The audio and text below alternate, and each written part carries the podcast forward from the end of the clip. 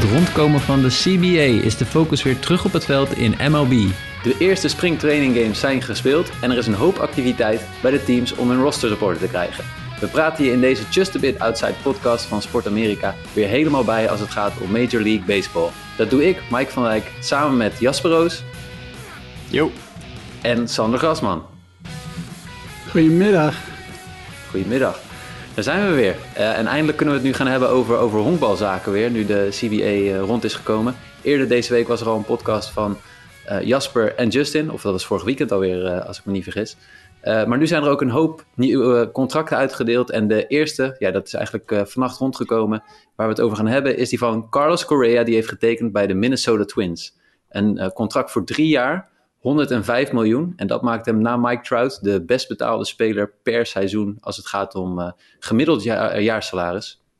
Uh, ja, welke fallout hebben we hiervan, uh, jongens? wat, wat was morgen jullie reactie toen jullie wakker werden en het nieuws lazen over, over Carlos Correa?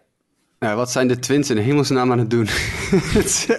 ik kan er echt, echt serieus geen pijl meer op trekken. Dat is geen grap. Ik, ik bedoel, in eerste instantie denk je van... oké, de team gaat wat verkopen. Hè? Ze gooien Donaldson eruit.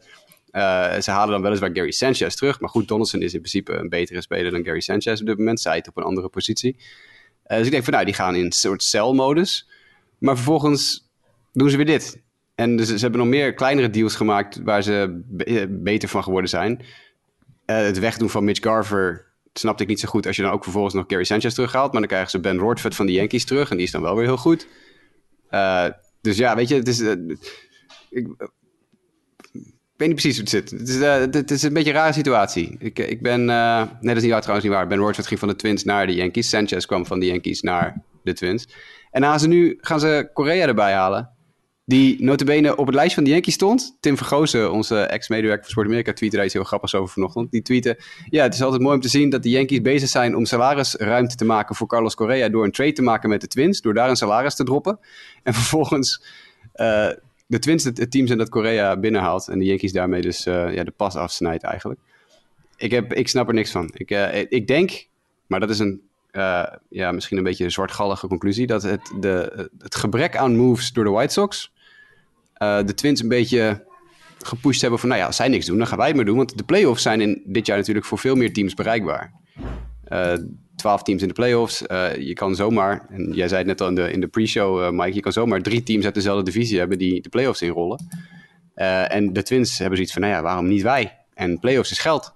Dus ik snap het niet, maar het, dat zal de reden zijn die erachter zit, denk ik. Je, je ja, gaat helemaal... Als je, ja, ga je gang, als je naar een line-up kijkt, dan ze hebben echt wel een goede line-up. Ze hebben Buxton verlengd. Ze hebben nu natuurlijk Korea erbij. Ze hopen dat Kepler en Polanco weer een beetje terugkomen. Sano moet uh, fit blijven natuurlijk. Uh, en Sanchez zijn uh, van de Yankees overgekomen. Die line-up is al behoorlijk goed. Maar als je dan even naar beneden scrolt en dan de rotatie gaat bekijken. Dan, ja, daar, ze hebben Sonny Gray gehaald. Nou, dat is een mooie versterking. Dylan Bundy hebben we het al vaker over gehad. maar daarachter, dan heb je op dit moment volgens Fangraphs heb je Bailey Ober, Joe Ryan en Randy Dobnak. Nou ja, ik, uh, ik zie daar niet een. Uh, da daar worden de White Sox denk ik niet, niet bang van. En ook de teams in de AL East gaan daar niet enorm van schrikken. Dus ik denk dat ze op dit moment blij mogen zijn als ze uh, tweede worden in de AL Central. En dan, dan hopen dat een van de oostelijke teams tegenvalt. Wat natuurlijk gewoon kan. En die zullen van elkaar ook wedstrijden afsnoepen. Maar als je met deze rotatie het seizoen start, dan ja, zou ik mijn ambities wat, uh, wat bijstellen ten opzichte van wat de line-up zou uh, voor verwachtingen schept. Want dat is echt gewoon een sterke line-up. En daar heb je met Korea natuurlijk gewoon een goede speler bij als die fit is. Ook daar weer is dat weer een grote vraag. Nou, ik, ik snap hem niet. Ik had hem niet, uh, niet verwacht. Ik uh, zag heel veel andere teams voorbij komen die gesuggereerd werden. En uh, de Twins stonden niet hoog op mijn lijstje van verwachte bestemmingen. Maar nou ja, de ze zijn actief. De Twins lijken hetzelfde te willen doen als een paar andere teams. Onder andere de Phillies zijn dit ook op dit moment aan het doen. Die denken als we gewoon 500 home runs per seizoen slaan... dan maakt pitching en defense niet meer uit. Want ik bedoel, laat wel wezen, Gary Sanchez is een waardeloze defensieve catcher. Uh, goede slagman. Uh, ondanks dat hij natuurlijk een paar downjaren heeft gehad, is het toch nog steeds iemand van wie je toch enige gevaar kan verwachten. Uh, hetzelfde kan je zeggen natuurlijk in zekere mate voor Korea. Korea is wel redelijk goede verdedigende kortstop ook nog. Maar die, die haal je natuurlijk vooral voor zijn offensieve output op de positie. En de Phillies hebben hetzelfde gedaan. Die halen Castellanos en Schwarber in een paar dagen tijd. Nou, die kunnen allebei letterlijk nog geen bal vangen. Nou, dat is niet helemaal waar. Castellanos is niet dramatisch. Maar Schwarber is, geen goede defensieve speler. Dus die denken blijkbaar gewoon van... Nou ja, als we maar... We hebben twee, drie goede pitchers in de rotation... en voor de rest is het allemaal brandhout. Uh, als we gewoon 500 home slaan, maakt het allemaal niet uit. Ja, het is ook, als je kijkt naar de, de verdediging voor, überhaupt van de, de Twins. Je hebt uh, Snow, ben ik toch ook niet echt van onder de indruk van zijn defensieve kwaliteiten. Sanchez is gewoon ronduit slecht. Uh, Sanchez is eigenlijk alleen maar home runs. Uh, maar eigenlijk Sano en Sanchez zou je best wel naar DH willen kunnen schuiven. en daar heb je nu eigenlijk twee man die niet, niet kunnen verdedigen, blessuregevoelig zijn. Dat is ook nog bij Sano en uh, dat je hem graag naar DH wil schuiven.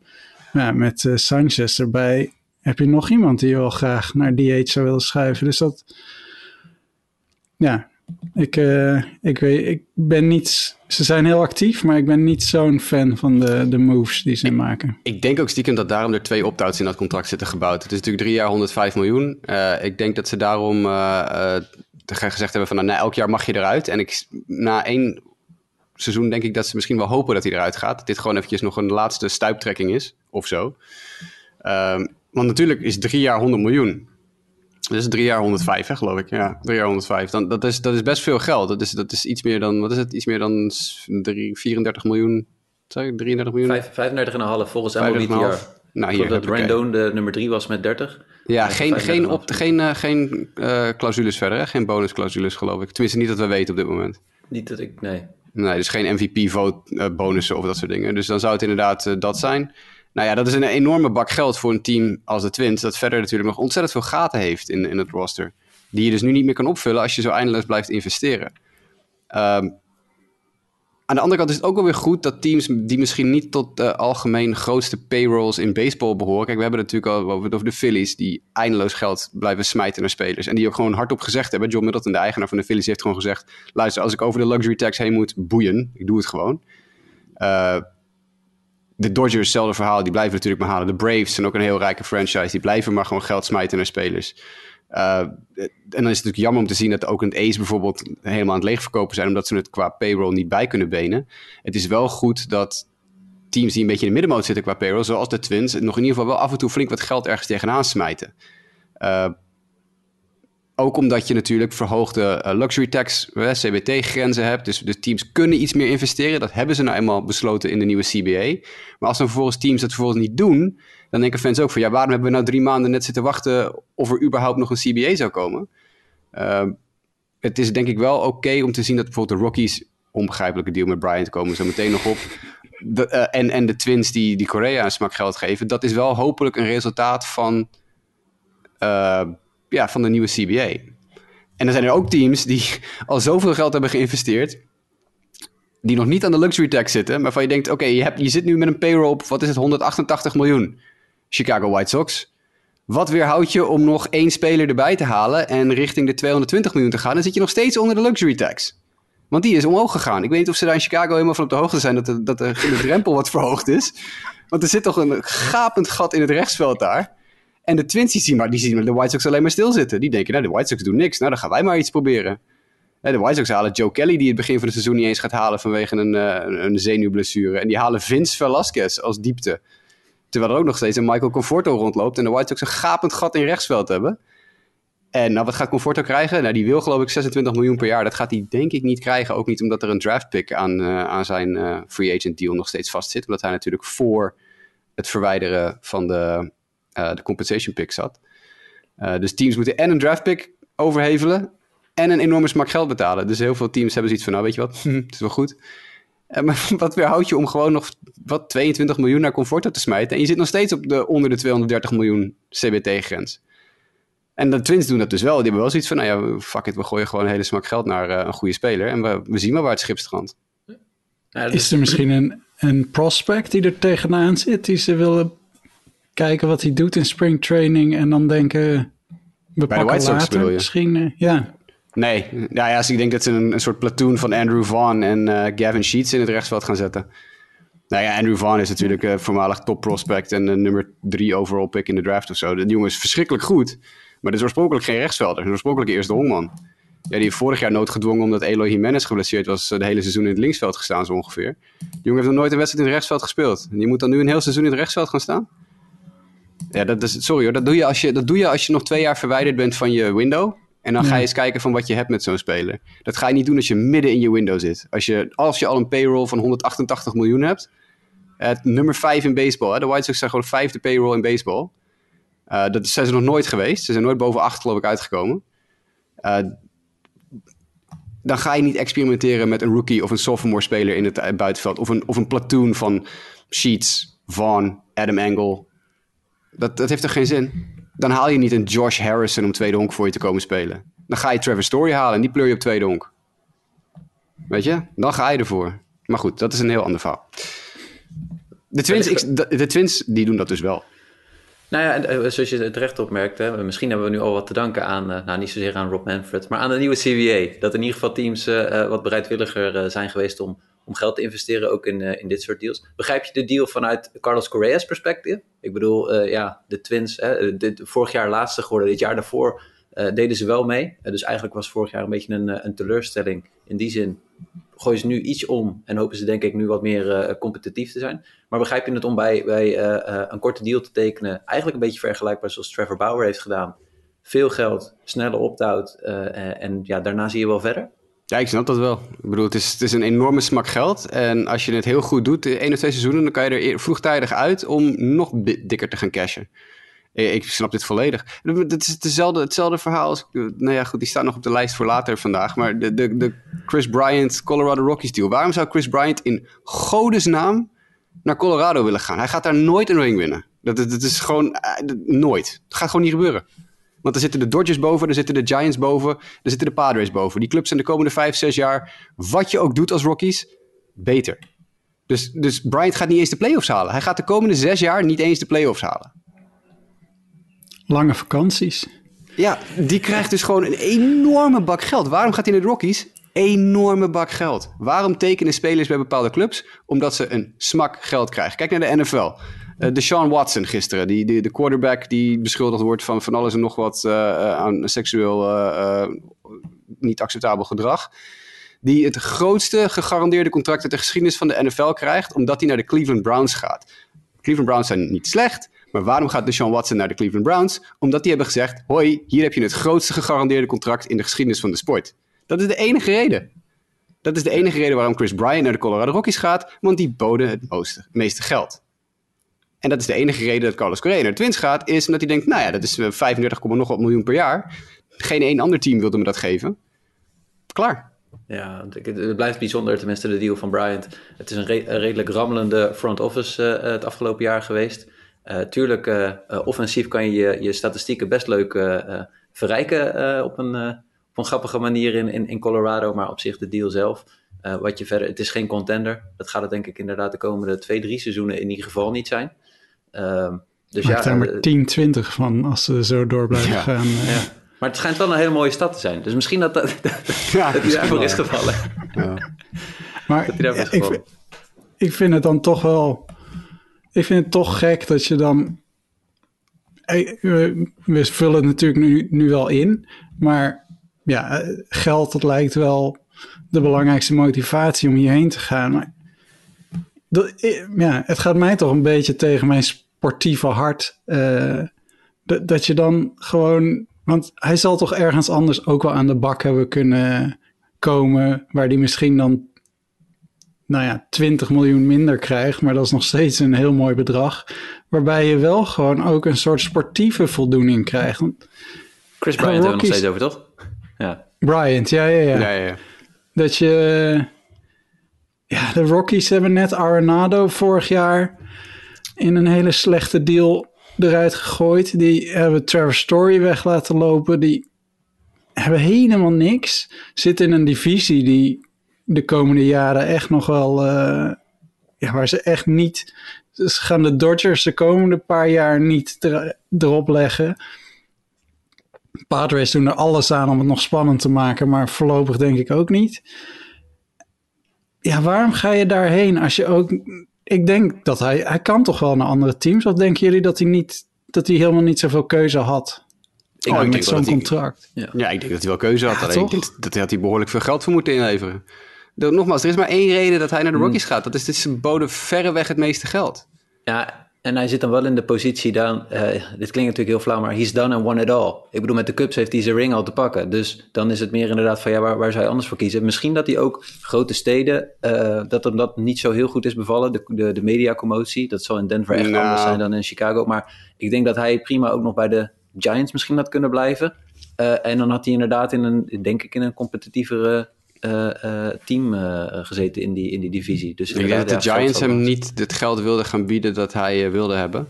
Ehm, En eh, ik heb niet het idee dat hij het in grote steden niet, eh, niet kan hebben. Hij heeft, eh, stond er in Chicago heel goed op bij de media. Eh, altijd heel erg eh, benaderbaar en eh, heel... eh, nou, ik, ik denk niet dat dat een, eh, een probleem is voor hem. Ik- Maar het feit dat je dan alles gewonnen hebt al. Ja, maar één keer. Je wilt toch, je wilt toch, Ja. de- je wilt toch een, een legende worden in je sport? Je wilt toch meerdere... Ik bedoel, Chris Coughlin won ooit één keer een Rookie of the Year... en hebben we daarna nooit meer wat van gehoord. Ik bedoel, je wilt toch... Je wilt toch voortbouwen op die legacy van het gewonnen hebben van een ring? Je wilt toch laten zien dat jij misschien wel het missende stukje bent van een team... dat om de havenklap een, een ring wint.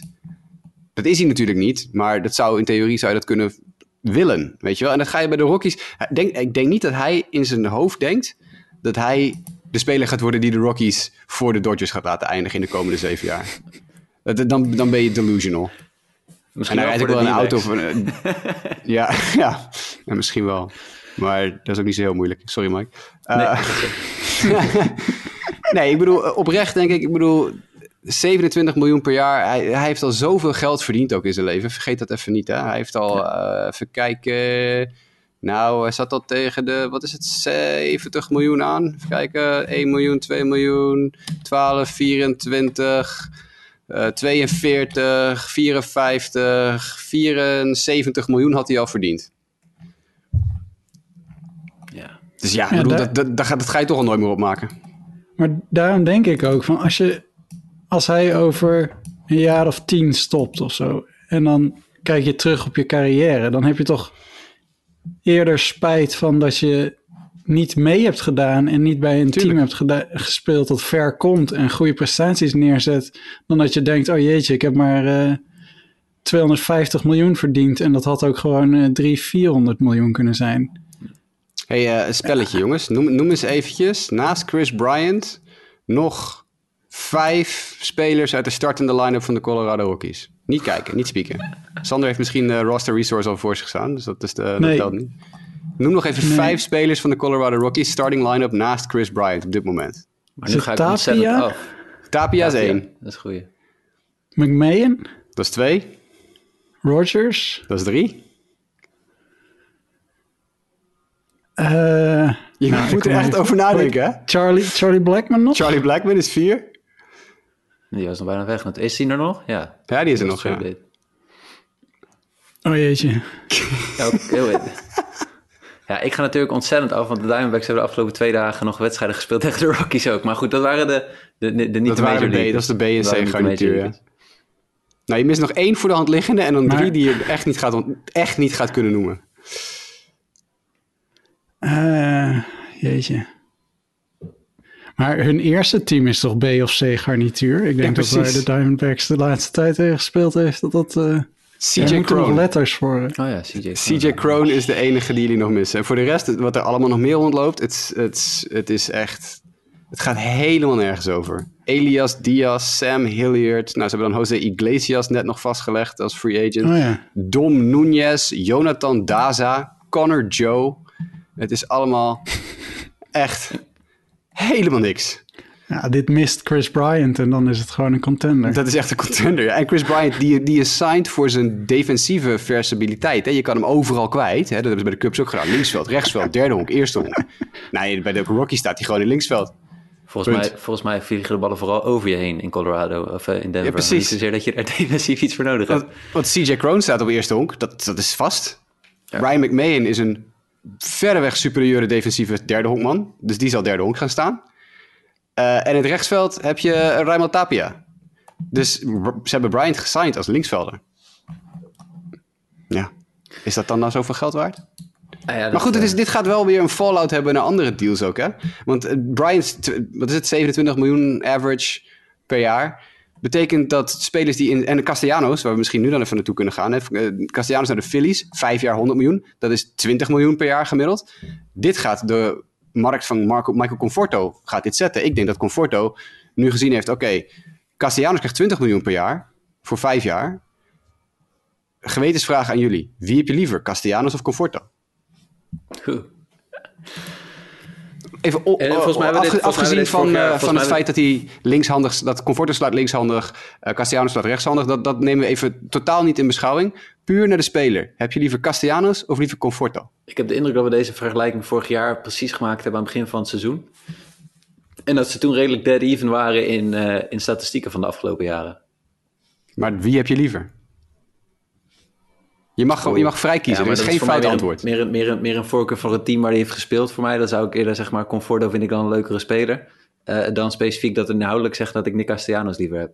Sander, Castellanos of Conforto? Ja, ik heb, ik heb vooral dat seizoen, die start van het seizoen van vorig jaar, waar Castellanos zo goed was, eh, voor ogen. Ehm, dus ja, dan een beetje recency bias ga ik voor Castellanos, maar ja, Ik zou het ook doen. Ik zou ook voor Castellanos gaan. Veel stabieler de laatste paar jaar. Maar, maar dat contract wat hij heeft getekend, eh, eh, om even de, de, dingen, de verschillende deals gelijk ook eh, mee te Mhm. beschouwen. De Phillies hebben hem gecontracteerd voor vijf jaar 100 miljoen. Is dat, is dat ik bedoel, ik vind dat best voor, voor iemand als Nick Castellanos vind ik dat een lange, lange deal. En een hoop geld. 20 miljoen per jaar is, ja, oké, maar Ik weet niet of het een lange deal is voor, voor Castellanos. Hij is, hij is behoorlijk eh, fit over het algemeen. Mist weinig wedstrijden. Ehm, is alleen in, eh, wat is het? Het uh, coronaseizoen uiteraard had hij wat minder at-bats, maar dat is logisch. En in 2020 had hij, miste hij, uh, wat at-bats, maar hij heeft tussen 2017 en 2019 was dat 600 plus, 600 plus, 600 plus. Vorig jaar 500 plus. Het vrij stabiele speler ja, ik denk als je kijkt, hij is 30. Nou, dat is ook nog niet te over, overzien. Natuurlijk, Conforto is iets jonger. Uh, ik geloof dat Conforto was 28. Hadden we dat besproken een tijdje geleden? Ik zal even spieken. hij is nu ze, uh, 29. 29, ja. ja is net, net 29 geworden. Uh, kijk, het is geen slechte speler. Maar als Conforto nu zegt, ik wil 27 miljoen per jaar net als uh, Chris Bryant. En er komt ook nog een draft pick mee met hem die, die je kwijtraakt als team, dat, dat killt zijn markt. Dat, ik heb het zeker... idee dat Conforto een soort blinde vlek voor mij is, maar Conforto is toch niet zo goed? Of... Conforto is wel goed. Comfort, ja, Conforto is wel echt goed. Conforto heeft een hoge career war dan Castellanos bijvoorbeeld. Terwijl hmm. Castellanos langer in de league zit. Castellanos zit al vanaf 2013 in de league, Conforto 2015. Uh, en nog steeds heeft Conforto een hoger war. Dus Conforto, nou, Conforto is gewoon een heel goede speler. Niks mis mee. Maar op dit moment, hè, vorig jaar bijvoorbeeld, Conforto 0,8 war. Castellanos 3,2 war. Castellanos had een career season vorig jaar. Uh, in de All-Star Game, MVP votes gekregen, Silver Slugger gewonnen. Ja, Conforto die heeft één All-Star Game gehaald, 2017. Dus de, er zit wel wat verschil tussen. Maar Conforto is wel echt heel goed. Alleen Conforto is ook heel vaak kapot. Ja. En, en Conforto die gaat door, door cold streaks heen die zo lang duren soms, dat je je afvraagt of hij er ooit nog uitkomt. Ja. En dus ik denk dat, ik denk dat war het... is toch ook wel echt... Ja, dat is echt niks. Lurie Garcia had een hoger war vorig jaar. Zeg ik even uit mijn hoofd hoor, dat weet ik niet Dan zeker. is 27 miljoen vragen wel... Ja, dat, dat is speculatie van mijn kant. Ja. Ik, weet dat ja. hij heel, ik weet dat hij heel veel wil hebben. Nou ja, als je kijkt naar dat... dat ja, verdomd, Lurie Garcia, 2,1 war vorig jaar. Dus dat is uh, 1,3 war meer dan Michael Conforto. Uh, als je ziet dat, dat uh, er gewoon geen interesse in Conforto lijkt te zijn. Zijn naam komt ook niet terug in de, de, geruchten, hè? in de trade rumors. Helemaal niet. Nee, het is rustig. Dat betekent gewoon dat dat kamp veel te veel vraagt. Het is natuurlijk een Boris-cliënt volgens mij. Zit bij Skull Boris. Dat zou kunnen. Um, even spieken of dat... Ja, Boris Corporation. Uh, dus dat, ik denk gewoon dat daar ook een... een, een ja, misschien een, een dingetje zit. ik, ik denk, Conforto zou, als je kijkt naar de Castellanos die 20 miljoen per jaar krijgen, niet, meer, niet veel meer dan 20 miljoen per jaar moeten krijgen. Eh, hij heeft nog eh, eh, twee weken ongeveer, twee, drie weken om, Ja. om een plek te vinden en dan een starting roster eh, te halen. De Phillies waren nog wel bezig ook met andere deals. om ook maar enigszins door te gaan, want we hebben echt een hoop Ja, sorry, ik, ik, af en toe kom ik op zo'n zo'n meanderend weggetje en dan... Maar Kyle Schwarber en Brad Hand, die waren ook aangekomen in, in, in Philly. Philly is wat dat betreft wel, wel actief bezig om, om hun, hun wildcard spot of hun divisie. ze moeten natuurlijk de, de Atlanta Braves uitdagen, die op hun beurt ook niet stil zaten. Nee, want die haalde Kenley Jensen, dat moeten we nog Precies. even... eh, Ja, Even eenjarige zeggen, deal, 16 miljoen. ik heb eh, breaking news trouwens. Oké, Eh, ESPN heeft die enorme blunder uit hun artikel gehaald nadat ik vanochtend eh, op Twitter even leegliep over ze. Voor de mensen die het gemist hadden, ESPN had vanochtend in een artikel over Kenley Jensen naar de Braves staan dat eh, de Dodgers met Kenley Jensen in 2017, 2018 en 2020 de World Series wonnen. En we weten natuurlijk allemaal dat 2017 het jaar was dat de Astros, de Trashcan Astros, het, eh, de World Series wonnen. 2018 Sanders Red Sox en 2020 waren dan wel de Dodgers. Maar volgens ESPN hebben de Dodgers dus in de laatste eh, vijf jaar drie keer de World Series gewonnen. En science says no. als Kenley Jensen Maar drie is- ringen had meegenomen is- naar die onderhandelingen, had hij wel meer gekregen dan 16 miljoen. Maar we hebben het hier wel over niche kennis, hè? Dit weet. Ja, dit bijna kan je ook niet even zomaar opzoeken op Wikipedia of zo. Het is niet zo dat dit, inderdaad beschik- die informatie beschikbaar is gewoon zomaar op Wikipedia. Dat is, eh, Het is gewoon wat ijzer waar dat uitgedeeld wordt aan het eind van het jaar. Precies, ja. Het is- wat dat betreft past ESPN goed bij eh, Rob Manfred. ESPN NL wel te verstaan. Hè? Dat ik even duidelijk heb dat dit natuurlijk niet de Amerikaanse ESPN eh, was. Dit was, eh, onze, het waren onze vrienden bij ESPN NL. Die, er stond ook een, een, echt een hele wilde punt midden in die zin. Zeg je dat ook? Waar een komma Nee, moest staan ik- stond een punt. Dus in, die, in diezelfde zin. In 2017, punt. 2018 en 2020 wonnen de Dodgers de World Series. Daar mag ook wel even een keer een eindredacteur overheen. Maar goed, los daarvan. eh, ze hebben het naar Atlanta. Ze hadden die zin sowieso een stuk eerder moeten stoppen. Nou, inderdaad. Ze hadden het artikel nooit moeten schrijven. Nee, dat is niet waar. Dat is gemeen. Atlant- Atlanta heeft wel eh, eh, Kenley erbij gehaald. Eh, dit is wel een, een goede toevoeging aan, de- aan een al sterke bullpen. Ik weet niet hoe jullie kijken nu naar de Braves eh, eh, wat dat betreft. eh, ook om een, want ja, dan moeten we gewoon gelijk doorpakken. Hè? Freddie Freeman die naar Los Angeles is gegaan. Maar Atlanta heeft op hun beurt snel gehandeld. Met Olsen gehaald van de Oakland Athletics. En gelijk contractverlenging aangeboden. Ehm, de contractverlenging was uit mijn hoofd, zeg ik even, acht jaar. Eh, 168 miljoen. Nou, daar heb je volgens mij een prima vervanger, een adequate vervanger mee voor, voor Freddie Freeman. Of, of, of zien jullie dat anders? Ik Nee, ben ik wel vind- fan van eh, Olsen.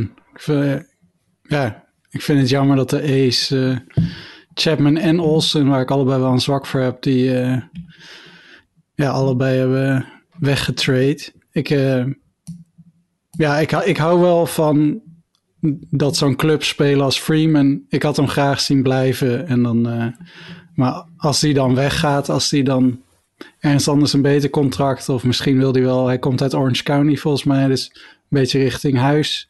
En Olsen komt hij weer uit Georgia, dus eh, ze hebben een beetje, zijn naar hun eh, geboortegrond. Ja, een mooie vervanger voor Freeman. Goede speler, goede verdediger, aanvallend ook goed. Ja, Hebben, ze, hebben ze er in jouw beleving te veel voor opgegeven eh, voor, voor Matt Olsen en Jasper? De, de spelers die weggingen waren eh Shea Langlier. Shea Langlier? Langlier? Langeliers, ja. Shea- Ik wist, ik zei tegen jou, ik ga over één naam struikelen. We wisten alleen niet meer welke naam het was. Shea Langeliers, ja. Langeliers, eh, Christian Pache, eh, Ryan Cusick en, en Joey Estes. Nou, dat is een enorme bak met prospects. Alleen het is niet te veel voor Matt Olsen. Want Matt Olsen is gewoon heel goed in honkballen. Ja, Ja, daar komt het een beetje op neer. Ik bedoel, als je, als je een speler als Matt Olsen in trade wil gaan halen... Iedereen wist in baseball dat het hartstikke veel ging kosten. Want ze gaan natuurlijk niet zomaar bij Oakland... hun all-star, hun grote ster, hun, het hart van hun line-up voor niks wegdoen. Dus dan weet je dat je in het territorium komt van, nou ja, wat de Red Sox een paar jaar geleden voor Chris Sale eh, overhandigden of zo. Dat soort pakketjes waarvan iedereen zegt van, wow, oké. Maar je haalt de beste speler van een ander team. Dus dan moet je stevig in de buidel tasten. Dat hebben de Braves gedaan. En eh, ik denk dat niemand zal zeggen dat hier... Dit is, een, dit is een trade zoals een trade hoort te zijn. De A's krijgen een enorme smak aan waanzinnig groot talent. Want Shea Langeliers is een van de top prospects van de Braves. Was een van de top prospects van de Braves. En was een, ik geloof, achtste overall draft pick twee of drie jaar geleden. top 10 in ieder geval. Christian Pache is al jaren een top 5 prospect bij de Braves. En ook een aantal keer nummer 1 bij de Braves geweest. Heeft natuurlijk in de majors een beetje opstartproblemen gehad, maar is heel jong. Dus dat, dat kan allemaal nog komen. En Ryan Cusick en Joey Estes zijn ook gewoon heel erg getalenteerde pitchers. Dus nee, ik denk niet dat de Braves hier te veel voor hebben weggedaan. Ik denk dat ze hier uh, een, een terechte hoeveelheid talent voor hebben weggestuurd. En ik denk. Weet je, ik vind het een, wat dat betreft een interessante trade. Want, en ik zal het proberen zo kort mogelijk te houden, want we hebben nog een joekel van een outline uh, te gaan. Als je een speler hebt die je, opgeleid, die je gedraft hebt en opgeleid hebt en, en die het gezicht van je franchise geworden is in Freddie Freeman. En je gaat dan over een paar miljoen steggelen. En vervolgens geef je een min of meer vergelijkbaar contract als je. Of nee, een groter contract nog aan Olsen dan Freeman wilde. In ieder geval langer. Want we hebben het vorige keer ook al gehad. Het ging over dat zesde jaar. Er is inmiddels wat meer informatie ook uh, over uit. Het kamp van Freeman heeft meerdere voorstellen gedaan aan de Braves. Die niet zo heel gek ver bij het contract vandaan lopen dat de Braves nu aan Olsen hebben gegeven, de contractverlenging. Waarom dan niet die paar extra miljoenen het ene jaar geven aan de, het gezicht van je franchise? De Braves zien er heel slecht uit in deze deal. De, de Braves hebben echt een enorme, uh, in, in de publieke opinie, een enorme tik gekregen door de manier hoe ze met Freddie Freeman zijn omgegaan. En Freddie Freeman zei, ze hebben twee keer gebeld in het offseason. Nou, dat is natuurlijk niet helemaal fair, want er was een periode van drie maanden waarin ze niet mochten bellen. maar, maar los daarvan, ik op zo'n manier omgaan met, met een, nou ja, het kind van de club is zo'n cliché, maar dat, is Freeman gewoon. Het is hè, gedraft, opgeleid, uitgegroeid tot een superster, heeft ze naar een titel uh, uh, gespeeld vorig jaar. En dan ga je uiteindelijk steggelen over een paar miljoen in één jaar op een contract. Terwijl je wel acht jaar en 168 miljoen voor een speler die ook heel goed is. Nou, we daarvoor opstellen. Olsen is gewoon de, de, iedere dollar waard die hij krijgt. Maar waarom zou je die niet aan Freeman geven dan? Waarom zou je en vier prospects en het face, de face of je franchise uh, wegdoen? Het is, het, is, gewoon nutteloos. Het, had niet gehoeven, denk ik. Maar de Braves zijn er, zijn, zijn er nou niet beter op geworden, misschien maar niet slechter op geworden. Dus. Ja, de vraag is of die 10 miljoen niet het verschil was geweest van die vier prospects. Ja, precies. Ja, nou ja. Dus, Kijk, over uh, vijf jaar is Shea Langeliers een all-star. Ik bedoel, ja. makkelijk zat. Maar voor nu, in ieder geval, ja, wat je zegt, hè, ik, ik denk niet dat de Braves er voor dit moment echt, echt slechter op zijn, uh, nee, zeker niet. Uh, zijn geworden. Zeker niet. en ja, de vraag is hoe de carrière van Freeman en Olsen, hè, dat, dat kan je best een hindsight 2020 over een paar jaar verlaten, van of dat nou een goede deal is, ja of nee. Ja. Maar ja, als fan zie je dat soort spelers wel graag blijven. Uh, maar ik heb me daar wel ergens bij neergelegd uh, dat dat, ja, dat, dat is hoe de business in ieder geval in Amerika gaat. ja. Met dit soort dingen, helaas. Maar zou, zou het nog, want we kennen de Braves van de deals met Albies en Acuna als wel, wel redelijk gierig. Zou, zou het nog kunnen zijn dat ze eerst hadden gedacht Freeman toch voor dat bedrag, toen zagen dat ze, dat ze Freeman kwijt zouden gaan en toen onkarakteristiek, maar om de schade te beperken heel snel doorgeschakeld hebben? Of, of denk je dat Olsen altijd deze deal gehad zou hebben? Want ja, ze, tot nu toe komen ze echt weg met nou ja, wat ze LB's betalen en Acuna, dat daar hebben we het al eerder over gehad. Dat is gewoon, uh, ja, zit je echt voor een dubbeltje op de eerste rang. Dus ze hadden het geld om, om aan je volgende superster veel geld te geven. Maar ja, ik snap het ook niet echt hoe ze het zo ver hebben kunnen laten komen. Maar ja, ik, er zijn ook geen lijken in de cast bij Freeman, denk ik. Er is niet, uh, niet onderliggend. Uh, nee, en dat vervolgens Alex Anthopoulos gaat bellen naar de Dodgers nadat ze dat contract hebben gegeven aan Freeman. En dat is het verhaal in ieder geval, dat die uh, Friedman heeft gebeld bij de Dodgers en gezegd, oh, jullie hebben zo'n fantastische speler binnengehaald. Dit is echt een geweldige deal, gefeliciteerd. Wat? Wat? Okay. echt, godsamme man, wat een... Ik vind Antopoulos echt een goede GM hoor, maar dit heeft hij echt volledig verkeerd gedaan. Alles, alles hieraan heeft hij verkeerd gedaan. Maar goed, ze ja. hebben Olsen, dus dat is, uh, ze zijn er niet slechter op geworden. En nu dus ook Kenley. Het, uh, ik denk dat Die ze dus bij de, bij de Dodgers vandaan. Ja. maar de, ja, de Braves doen gewoon, uh, zijn er gewoon niet slechter op geworden. De, de, starting rotation is nog wel een punt van zorg, denk ik daar. Tenminste, de, ze zijn op zoek geweest naar een, naar een werper. Niet gevonden, dus Kenley Jensen is dan maar de versterking voor de bullpen. maar in principe gaat het team gewoon weer meedoen om de divisie. Uh, Ja, hoor, en zo zeker. niet verder. Tenminste, Ja. eh, in staat mogelijk Ja, om de titel te divisie. verdedigen. divisie wordt lastiger.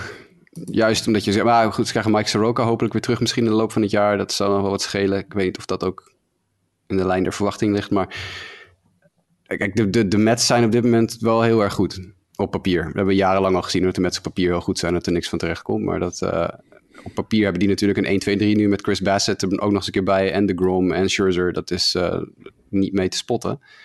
Ze zullen wel ervoor moeten knokken, de Braves. Want ook de Phillies zijn beter geworden. Ja, Dus het, het zal niet van een leien dakje gaan. nee. Maar ze zouden in principe gewoon weer mee moeten kunnen doen voor de playoffs. Ja. Zullen we doorgaan naar volgende team en de volgende speler?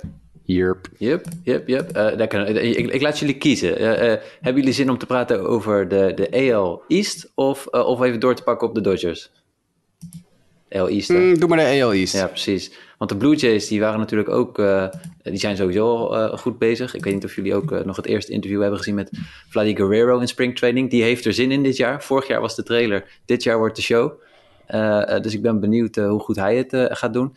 Maar ze zijn Ja, ook dat geldt voor meer teams natuurlijk, maar goed. Dat is, ja, goed. Ja, zijn witte Ferrari zag er wel mooi uit. Eh, eh, ehm, eh, maar ze hebben, die haalden Chapman. Matt Chapman, Matt Chapman. verstaan. Ja, niet, eh, niet, niet. Nee, de ene Chapman is de andere niet. Ehm, eh, en daar moesten ze wel het nodige voor opgeven. Jasper, wat kan jij vertellen over de, de spelers die er de andere kant op zijn gegaan? Gunnar Hoglund, de eerste ronde selectie van de draft van vorig jaar van de Blue Jays pitcher. Die was ten tijde van de draft, had hij Tommy John gehad. Dus die hebben we nog niet zien gooien. Eh, Kevin Smith, infielder Zach Loke, left-handed pitcher en left-handed pitcher Kirby Snead. De laatste drie zijn big league ready. En Gunnar Hoglund zeker weten niet. Dus dat betekent dat de, de A's waarschijnlijk deze trade gemaakt hebben met ook het idee van ja, er moeten toch jongens op het veld staan komend jaar. Ja. Nou, dat is ongeveer de hele keukenkast en de, de, de, kid, de kid en caboodle hebben weggestuurd. We moeten, toch, we moeten toch negen spelers op het veld hebben. Nou, Kevin Smith, Zach Loke en Kirby Snead, die zouden in principe allemaal onderdeel kunnen uitmaken van het Major League roster come April 7th. Hoogloend is wel een groot talent. Tenminste, ik ken hem nog iets Groot meer uit zijn eh, om, eh, eh, waar hij gezeten heeft. Maar dit is Ja, wel komt bij die van jou vandaan, toch? Ja, ja, ja was Ja. een van de Friday Night eh, crew. Ehm, dus de Blue Jays eh, die, die zien er eh, eh, goed uit. Die zijn... Blue Jays zijn denk ik AL favoriet voor mij. Ja, nu. East? Nee, AL gewoon. Oké. American League, ja. Dit is echt zo'n waanzinnig team. En dan komt er nog bij dat er ook nog geruchten zijn dat ze misschien nog soort van in de Trevor Story sweepstakes zitten. En dat er ook nog gepraat wordt over het eventueel wegtraden van eh, was het Kevin Biggio volgens mij. Voor- In ruil voor meer. Dus als ze, als ze dan Story zouden halen, zouden ze die op tweede honk zetten. En dan zou Kevin Biggio getrade worden voor nog meer talent. Dat ze, want die is ook nog best wel wat waard. Dan niet zo heel goed jaar vorig jaar, maar die is op zich natuurlijk best wel veel waard nog. Eh, en dan heb je een, echt een nou ja, stomzinnig infield als je dat dan voor elkaar krijgt. Met Kevin Biggio is het al stomzinnig. Maar als je daar Trevor Story, op de plaats zet, dan is het helemaal eh gekke huis. Ik bedoel, dit is, dit is gewoon top to bottom. Er zit geen slechte, geen, geen gat in die line-up. Ze hebben de pitching nu ook. Ze hebben, ze hebben met Kikuchi denk ik een heel slimme deal gemaakt. Daar heb ik met Justin ook over gehad. Dat eh, Kikuchi best wel wat, eh, wat trending upwards trends te zien waren in zijn, in zijn stats vorig jaar. Dit is echt wel... dit is een van de beste... Ik denk een van de... Nou ja, ja, top drie team in de American League. Ik denk dat je als je nu geld zou moeten inzetten op de divisiewinnaars... dan zijn het de Astros, de White Sox en de Blue Jays. Ja, ge- geen spel tussen te krijgen. Volgens mij, eh, ze eindigden vorig seizoen eigenlijk al als beste team in de AL East. Hadden gewoon, ehm, daar doe ik misschien de race tekort, maar in ieder geval beter dan de Yankees en de Red Sox met wie ze eh, dan om die tweede plaats aan het strijden waren. En ze zijn er alleen maar beter op geworden. Ehm, ze haalden vorig seizoen al Berrios. Ehm, nou, die heeft het ook eh, prima gedaan, volgens mij, daar. De, restant van het seizoen. Gosman hebben, ze- Gaussman hebben ze gehaald. Ze hebben nog Ryu. Ze hebben met Manoa ook nog een... Alec Manoa, een talentvolle... zelf opgeleide speler. Kikuchi erbij. En die, eh, de, die line-up is gewoon fantastisch. Eh, er zitten weinig... eh, weinig zwakke plekken tussen. En ja, ik vind dat ze ook verstandig bezig zijn. Ze, die eh, jonge spelers komen nu echt een beetje ja, de window gaat langzamerhand open en ze, ze gebruiken dat om, om zich te versterken met meer gearriveerde spelers. Ja, ik denk dat zij de komende jaren mee gaan doen. En als ik ook een beetje zie hoe de ontwikkelingen bij de Red Sox, de Yankees en de Rays zijn, dan denk ik dat ze op dit moment echt ja, voor mij met redelijke afstand nu de favoriet zijn in de divisie. En ik denk dat de White Sox ook uh, voor de EL, maar ja, je moet van goede huis komen, wil je dit Toronto verslaan. Dat denk ik ook hoor. Ik denk dat het serieus echt een... Uh... Leuk team. Ja, echt een, echt een leuk team. Maar ook gewoon een leuk team om naar te kijken. Weet je, het zijn gewoon allemaal... Het zijn spelers met een beetje een soort van swagger. Een, met een beetje een soort van attitude. En daar hou, ik, daar hou ik wel van. Daar hebben we het al jaren over. Een beetje meer... Weet je, flashiness in de, in de majors. De witte Ferraris van Vladi Guerrero en zo. Daar hou ik wel van. Dus ja, het is gewoon een ontzettend leuke ploeg om naar te kijken. En, en het feit dat ze al jaar in jaar uit gewoon zeggen... Weet je, we leggen gewoon de hele zaak op tafel. We gaan ervoor. En we bouwen... Dit is onze core. We hebben een super getalenteerde, super jonge core. En we sparen echt helemaal niks uit om hier gewoon het best mogelijke team omheen te zetten. Ja. Vorig jaar met Robbie Ray natuurlijk succes gehad. Uh, nu dan hopen ze met Kikuchi een vergelijkbare uh, revival eigenlijk uh, voor elkaar te boksen. dit is, ja, het is gewoon heel leuk. Het is gewoon een leuke organisatie. Maar ook wel, tenminste, ja, de, um, hoe zeg je dat? weinig gearriveerde sterren. Dat is dus ook, maar toch wel wat veteranen. Maar niet echt de hele positieve emoties ook bij dit team, zeg maar. Dus de, de, voor, voorheen zaten er hier en daar nog wel... Je had nog wel wat, wat, wat on-the-field uh, uh, vechtpartijtjes of iets dergelijks. Joey Bats, weet je wel. Dat, geweldige speler. Maar hier en daar zat er een, een, een, een ruw randje aan en dergelijke. Maar bij deze jongens totaal niet. Gewoon future bright. Het ziet er hartstikke uh, leuk uit. Ik ben, ja, ik ben benieuwd hoe zij het gaan doen. Maar de concurrentie zit niet stil. Want ja, die New York Yankees hebben ook gewoon... zijn op zoek naar versterkingen. en hebben in ieder geval Anthony Rizzo het contract verlengd. Met, met twee jaar. Ehm, nou ja, dat is een, eh, een, een versterking. Ik weet niet, hè? Ze, ze, ze blijven redelijk uh, in check met wat ze waren. Uh, ook traden ze Luke Voigt weg naar de San Diego Padres. en net hadden jullie het al even over een deal waarmee Josh Donaldson en hoe heet die? Gio Urshela. Isaiah Keiner Falefa ja, en Gio Urshela, Gary Sanchez. Ja, ja. Dat, die twee in, in, weg zijn gegaan. Um, zijn de Yankees er op dit moment beter op geworden ten opzichte van vorig seizoen? Of hebben zij nog echt wel wat werk te doen? En zo ja, waar? Pitching. Oh mijn god, ik moest zo lachen. Yes Network plaatste van de week een tweet met de vijf startende pitchers die voorlopig in de rotation zullen zitten voor de Yankees. Met daar zo'n vlammetje bij, zo'n vlammetje, zo'n vuur-emojietje. En op Garrett Cole is het echt zo helemaal niks. Oh man, als je nummer drie starter een ERA van 4,5 heeft, jongen, dan weet je, dan ben je gewoon helemaal. De, de, de comments op Twitter waren ook echt hilarisch. Zowel, ik moet eerlijk zeggen, Yankees fans ook hoor. Yankees fans die echt zeiden van, uh, doe even normaal.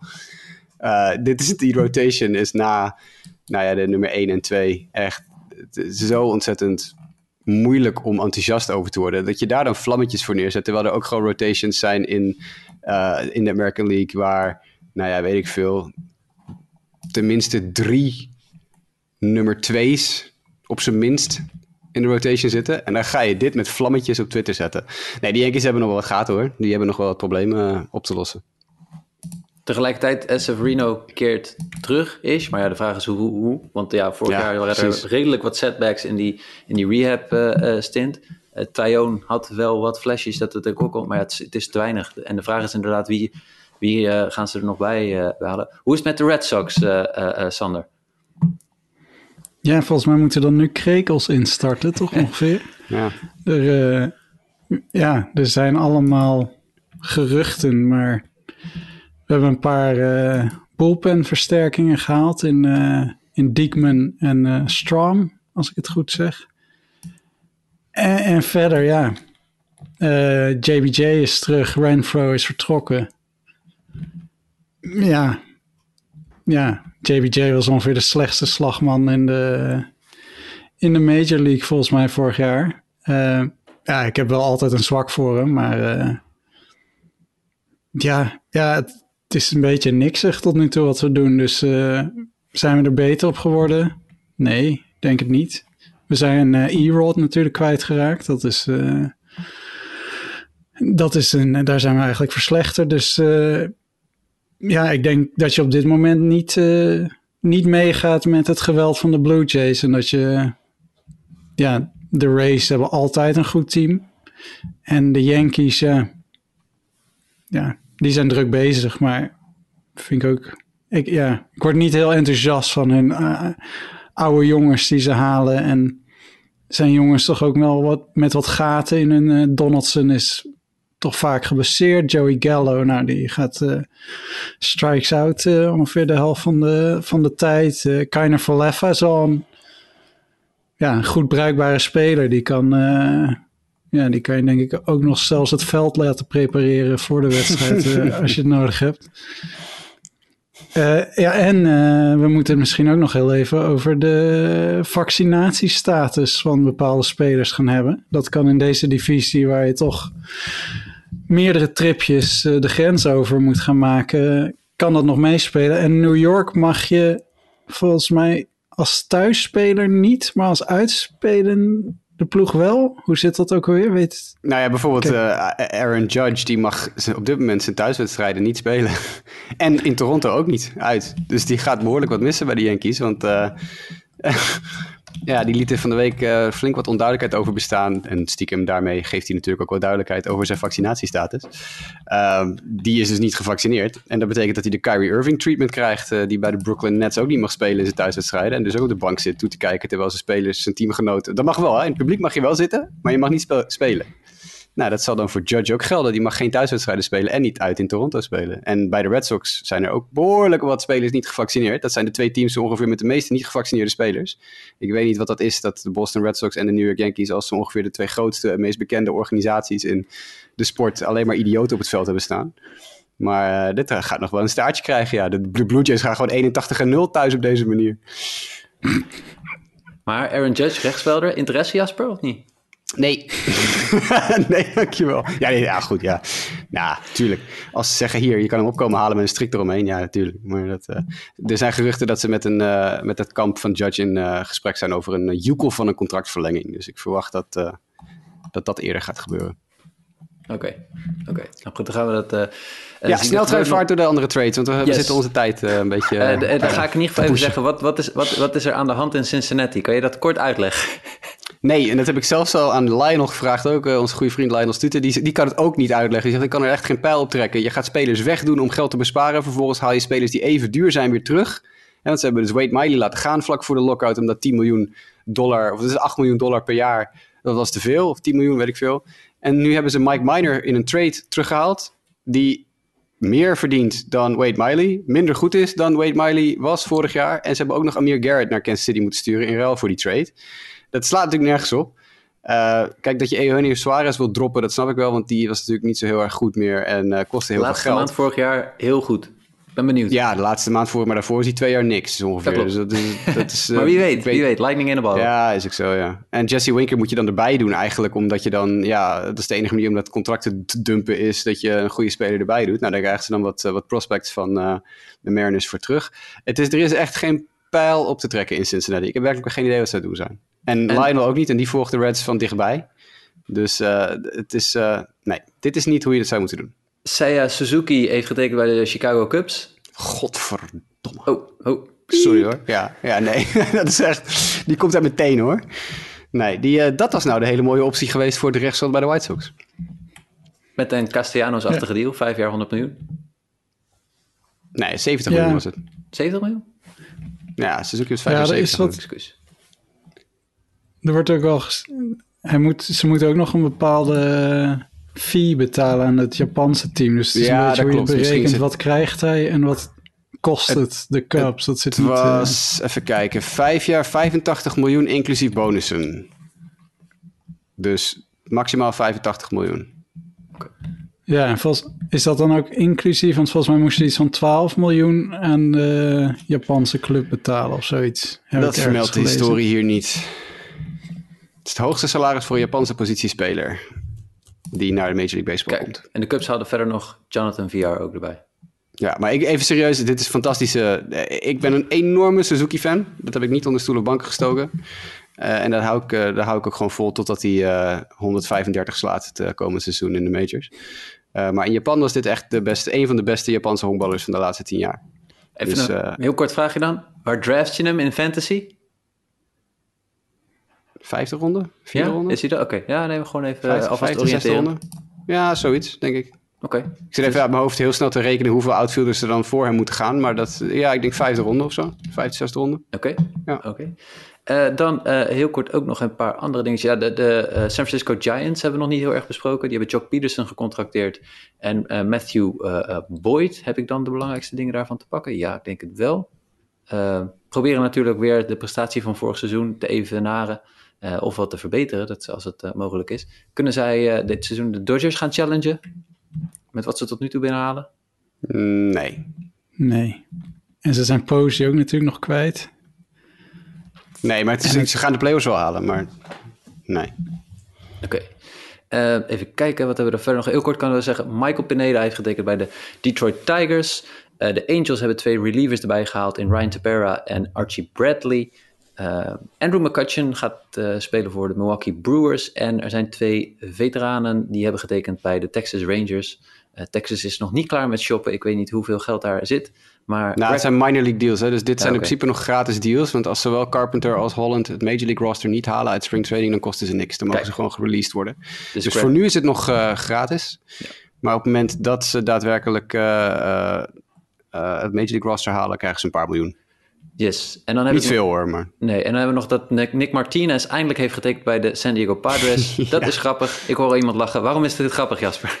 Nou, dat was de, eh, onze laatste podcast, geloof ik, voor de lockout. We hebben het nog gehad over Nick Martinez. Want dat was de laatste free agent signing voordat de lockout begon. Alleen hij was nog niet compleet gemaakt. Dus Nick Martinez en de Padres hadden een overeenkomst. Die overeenkomst was mondeling. Maar ze waren te laat om hun handtekening nog allebei onder een, onder een, eh, een, een documentje te zetten. En toen begon de lockout en toen mochten ze dus niet meer. Dus nu zijn we drieënhalve maand later. En nu heeft Nick Martinez eindelijk zijn handtekening gezet onder het contract met de San Diego Padres. Dit is een eh, goede quizvraag ooit. eh. Ja, zeker. Ja. gaan we zien. Even kijken. En eh, Corey Dickerson heeft getekend bij de St. Louis Cardinals. Een eenjarige deal voor, voor 5 miljoen.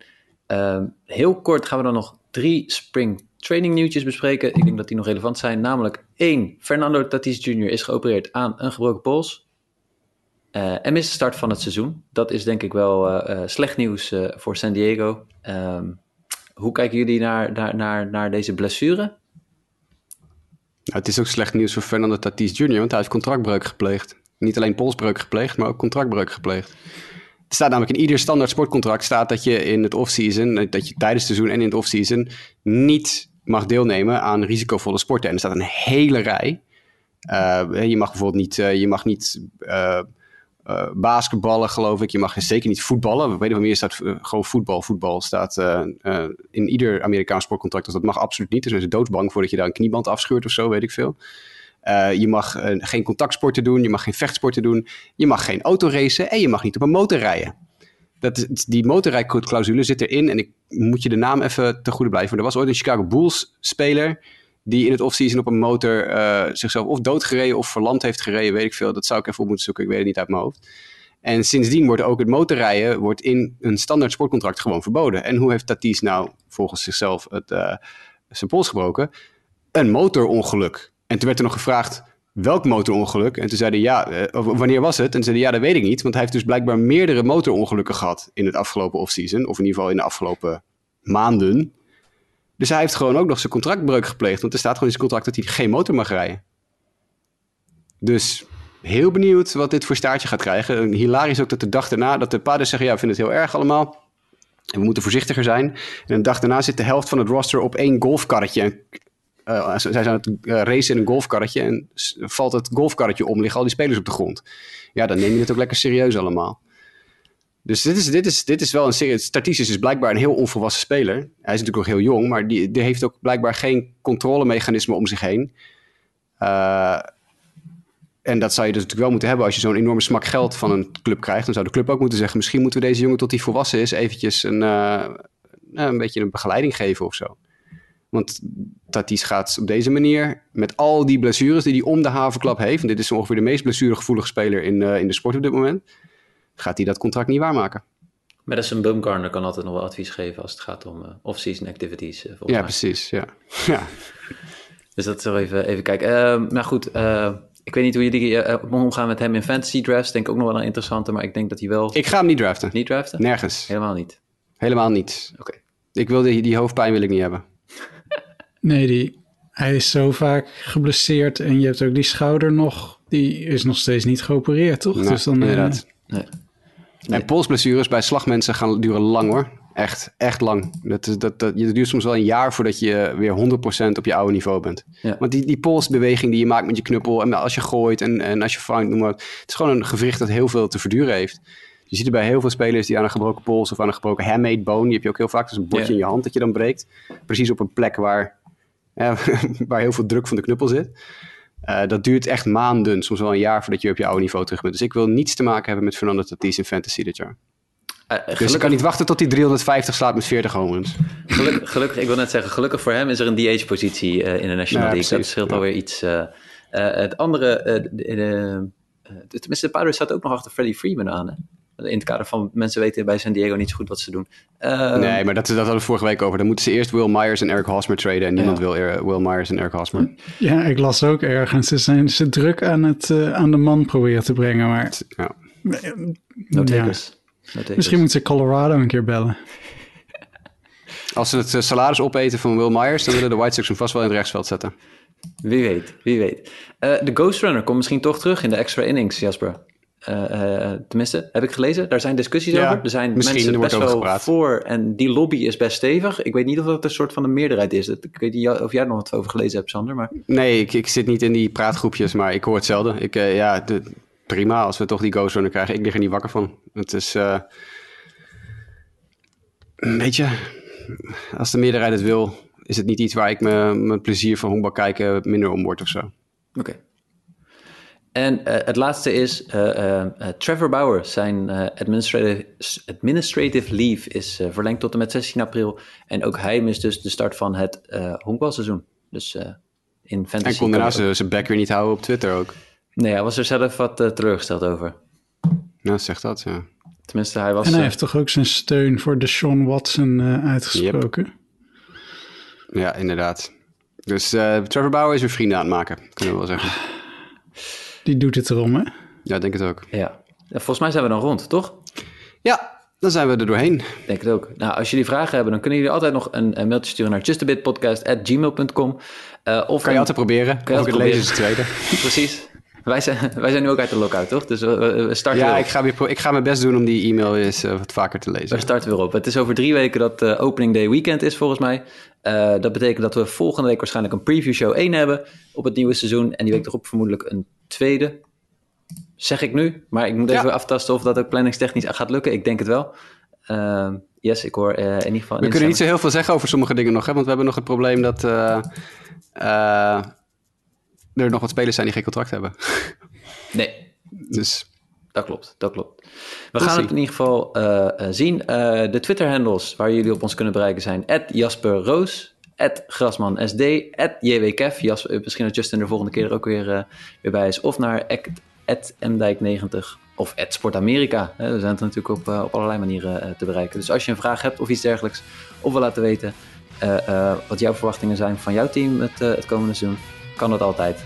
Eh, jullie weten ons te vinden en eh, tot de volgende keer.